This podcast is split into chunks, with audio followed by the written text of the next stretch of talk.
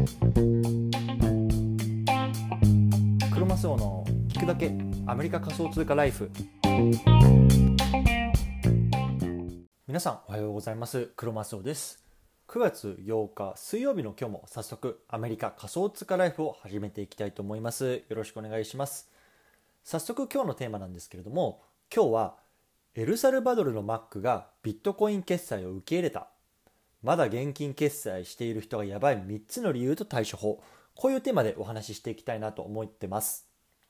今回の対象リスナーさんはまだ日々の買い物で現金で支払ってるんだよなとか Apple Pay とかスマホ決済の使い方まだよくわかんないんだよねみたいなそういうようなあのリスナーさんが対象になっています。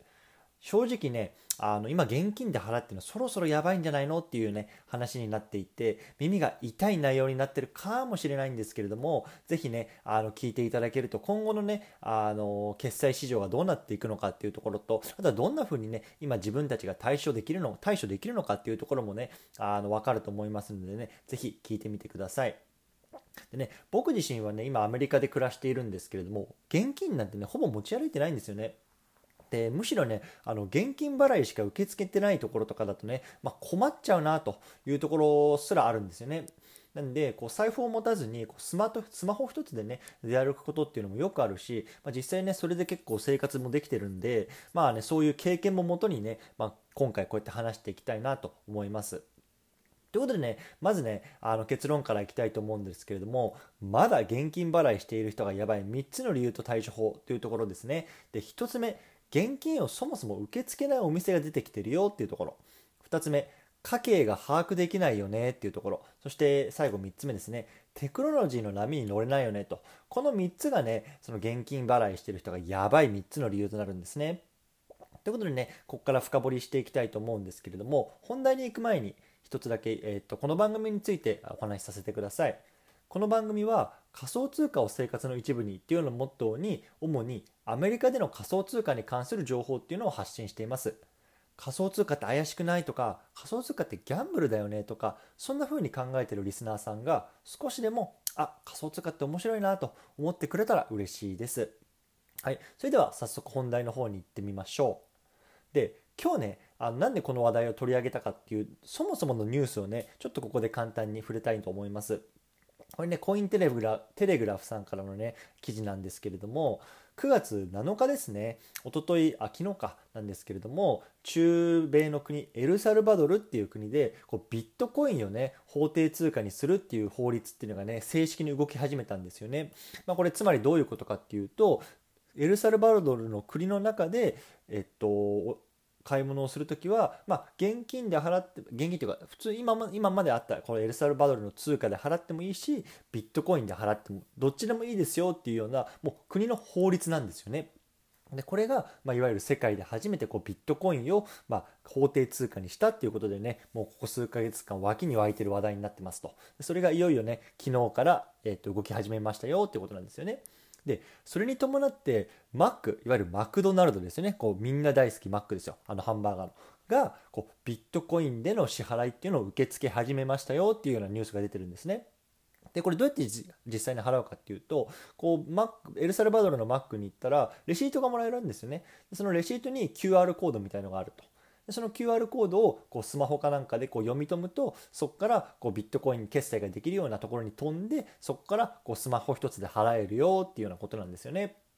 なので、まあ、もうすでにねビットコインをスマホで払う。でそれがもう正式な通貨としてあの流通しているっていう国がもう現れ始めたと。でこういうニュースからね今現金払いしてる人ってまずいよなっていうね話題をね今日取り上げたいなと思って、えー、います。ということでね、最初、早速1つ目なんですけれども、そもそも何でやばいのかっていうのをね、現金受け付けない店が出てきてるんだよねっていうところなんですよね。で、これってやっぱり昨今のね、このコロナのね、環境っていうのがね、関係してくるんですよね。特に、ま、アメリカ、日本ちょっとわからないですけれども、アメリカだとね、このコロナの影響でこうタッチレス決済っていうのが一気に加速したんですね。まあ、その名の通り、こう、もうお互いがこう触らずに決済ができるっていうようなことなんですけれども例えば、まスマホ1つでピッとできたりとかあとはクレジットカードなんかもこういうなんか IC チップみたいのが入っていてもうクレジットカードを店員さんに渡さずに店員さんが持ってる機械にかざすだけで決済ができる。これがね今アメリカでは非常に主流になってるんですね。確かにさこう現金を扱ってるとさ例えば僕もあの学生時代にこうアルバイトで現金を扱ってた経験あるんですけれどもやっぱりねこうお釣りを渡す時に数え間違っちゃったりとかあとはそのそもそもこの現金をこうやり取りする上で機械じゃなくてこう人員の確保が必要だとかやっぱりお店側としてもねこの現金を扱うリスクっていうのがあるんですよね。でこういうことによって今現金を受け付けない店っていうのがね特にねアメリカでも増えてるんですよ。なのでこれ現金を受け付けないお店に行って現金しか持ってないとそもそも買い物ができないわけじゃないですか。で買い物ができないと生活ができないっていうねクリティカルな問題に直面しちゃうよっていうようなこれがねそもそも現金払いをまだしてる人のやばい理由の1つ目ですね。はいということでね、ここから2つ目、3つ目いっていきたいと思うんですけれども、ここで1回ね、区切りがいいので1回チャプターを切りたいと思います。引き続き、 stay tuned でお願いします。はい、それではここから2つ目の理由なんですけれども、2つ目は、家計が把握できないっていうようなデメリットがありますよね。これつまりね、お金が増えませんよっていうとこにつながってると思うんですよね。さやっぱりさ僕もさ数年前までやってたんだけど現金で家計簿つけるのってかなり難しいんですよね。だってさ、手元にさ、わかんない。じゃあ1000ドルあります。で、それがさ、現金で払ってて、あ、じゃあ今日は80ドル使った。じゃあ今日は20ドル、今日は300ドルとかってなった時にさ、どんどんどんどん現金が目減りするわけなんだけど、それはね、こう毎日しこしこしこしここう、あの家計簿にこう手書きでね、つけるのってそもそも難しいわけですよ。でこれをスマホの決済とか、まあ、カード払いっていうのをメインにすればもう今ね家計簿アプリって呼ばれるものがあるからそれと紐づいてねこう自動的にね何にいくらか使ったみたいな支出を支出をね計算してくれるんですよ。でこれの方がねやっぱりさ手動でさ家計簿を書いてるよりもさ正確だし時間取らないですよね。そもそも書く時間なんていらないんだからもう家計簿アプリと結びついてんだから。だからさこの余った時間っていうのをさ何か生産的なことに使えるよね？分かんないけどさその家族と一緒にさ過ごしたりとかさあとはさ、まあ、僕みたいにこうやってねちょっと副業みたいな感じのさ時間を捻出することもできるしねでこれっていうのがねやっぱりキーだと思うんですよね。だからその家計がそもそも把握できない人っていうのはまあお金持ちになれないわけですよ。でそもそも自分が何にいくら使ってるのか分かんないわけだから。だからね、これこれからね、やっぱり、まあ、お金を増やしたいなとかそういう人はね、もう絶対にこのもうあの家計簿アプリと、まあ、スマホ決済とかカードっていうのをこうメインにすべきだと僕は思ってますね。うん、で実際アメリカにもね家計簿アプリってあるんですけれども僕が使ってるのは、まあ、パーソナルキャピタルってやつですねこれは、えっともう本当にね全てあの支出とか収入とかっていうのをまここに結びつけることもできるし実際のねこの自分が投資してるものとかっていうのも把握できるんですよ。だからね例えば月にじゃあ2000ドル投資しました。じゃあ例えばそれがねじゃあインデックス投資ですよとか例えば Google、Facebook の個別価格ですよとかそういうのも全てこう ここのアプリ1つで見れるんですよね。で非常にねあの見やすいのでこれね使い方とかね過去にブログを書いてるのでリンク欄に貼っておきます。でこれねあの気になる方ぜひね見ていただければなと思います。でさこいつさ中にはさいやクレジットカードなんてその使いすぎが怖いんだよねとかっていう人いると思うんですけれどもでそもそもね使いすぎるっていう、まあ、金銭感覚とか家計っていうのがやばいよねと。これはねあの耳が痛いかもしれないですけども言っておきたいと。あとねじゃあもしクレカがダメなら今デビットカードってあるんですよね。でもそもそもクレジットカードとデビットカードの違いがようわからんと。もうその人はもうググってくださいと、うん、でデビットカードならもう使いすぎとかないから大丈夫だから。っていうような、ところね、最後付け加えておきたいなと思います。はい。で最後ね、3つ目の理由なんですけれども、3つ目はね、テクノロジーの波に乗れないよねと。いうところですね。で、これやっぱテクノロジーの波に乗れないと純粋にね、チャンスロスなんですね。もう機械をロスしてますよっていうことですよね。やっぱりさ今世の中がさどうなっているのかとか世の中がどういう方向に進んでいくのかっていうのが読めないとやっぱりねあの生き残っていけない淘汰されちゃうよねっていう時代ですよねで僕がさじゃあさ時代の最先端を言ってる人間かっていうと別にそうじゃないんだけどやっぱりねそのまあなんとかさその少しでもねこう時代にキャッチアップしていこうかなみたいなところでまあさあの自分なりにこう努力はしてるわけですよ。でさあのまさにその一つがさその今仮想通貨っていうところだと思うんですよね。でこうやって世の中がさいわゆるバブルバブルってなってるような仮想通貨に の時代だと思うんですけれども、まあ、僕はねそのブログを書くだけで書いただけで、まあね、あの月に2000ドルぐらい稼げたんですよね先月。でそのブロ仮想通貨のバブルの波に乗ってブログを書くだけで稼げる時代ですよ。まあ、変な話、目の前にお金が落ちて、それはなんで拾わないのっていうことですよね。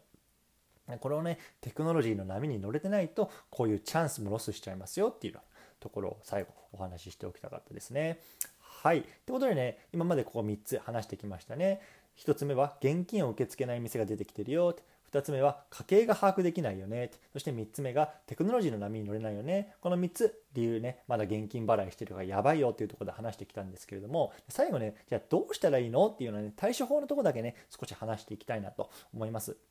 じゃあね、とりあえずね、まだ現金払いしてる人、Apple Pay もしくは Google Pay 設定してみましょうよと。でそれで実際買い物してみましょうよ。ね。これが、こっからがね、まずスタートだと思いますよ。うん。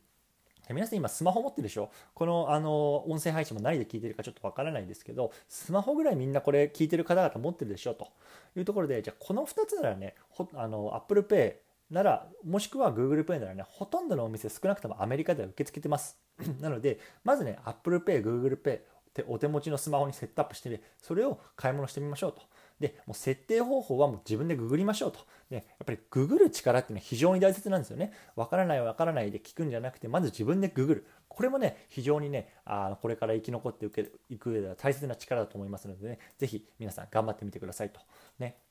あとはね、その新しくね、ニュースになってるものっていうのは触ってみようというところがね、あいいかなと思うんですよね。で僕なんかもね実際ねあの先々月ぐらいからそのコインベースっていうねあの仮想通貨プラットフォームが出しているあのデビットカードを実際あの使ってみたんですね。でこれ何何かと何が話題になってたかっていうと実際にアメリカでももうビットコイン払いとかってできるお店が出てきてるんですよ。でこれを実際に僕はやってみました。で、まあ、そういう経験がねその話のネタにもなるじゃないですか。例えば日本に帰った時にいや俺実はねアメリカではビットコイン払いしてるんだぜ。え何それ何それみたいな。これだけでね、まあ、10分15分のねあの話題にはなるわけじゃないですか。こういうね経験っていうのが、まあ、人間としてね成長させる再長させてくれるんじゃないかなと僕はね思ってますのでこういうね新しくニュースになってるものっていうのはねどんどんどんどんこう触っていこうかなというなあの気概でね日々やっていますと。はい、ということでね今日はこの辺りにしたいと思うんですけれども最後まとめてみましょう。今日はねまだ現金払いしている人がやばい3つの理由と対処法っていうところでお話ししてきました。1つ目の理由は現金をそもそも受け付けないお店が出てきてるよね。ってこれそもそも買い物できませんよというところですね。で2つ目家計が把握できないよね。ってでこれはねもうそもそもお金が増えないよっていうところですね。そして3つ目テクノロジーの波に乗れないよね。これは機械ロスですよねっていうところでしたね。で対処法としてはじゃあまずは Apple Pay、Google Pay セットアップしてあの、ね、グローセリーストアに行って買い物してみましょうと。まずはここからスタートですよっていうような話でした。はい。ということでね、今日の合わせて聞きたいなんですけれども、今日はね、不便すぎるビットコインがキューバの法定通貨になるべき3つの理由っていうところのね、配信をリンク欄に貼っておきます。これもね、あのもうキューバに僕が行ったね、あの体験をね、あの元にね、あのなんでね、ビットコインがね、キューバの法定通貨になるべきかっていうところをね、語ってますのでね、もし興味がある方、ぜひ聞いてみてください。はい。最後、告知ですね。この番組では、リスナーの皆さんからのサポートを募ってます。アンカーのページのサポートっていう欄をクリックすると月額99セントからサポートしていただくことができます。皆さんのサポートでより聞きやすい機材の購入とかコンテンツの拡充に当てたいなと思ってますのでサポートしてもいいよって方はね、ぜひよろしくお願いします。はい。ということで僕はですね、ブログとかツイッターでもこういうような仮想通貨に関する情報っていうのを日々発信しています。概要欄にリンクを貼っておくので、興味のある方はいいねやコメント、フォローなどしてくれると嬉しいです。それでは今日も素敵な一日をお過ごしください。クロマスオでした。バイバイ。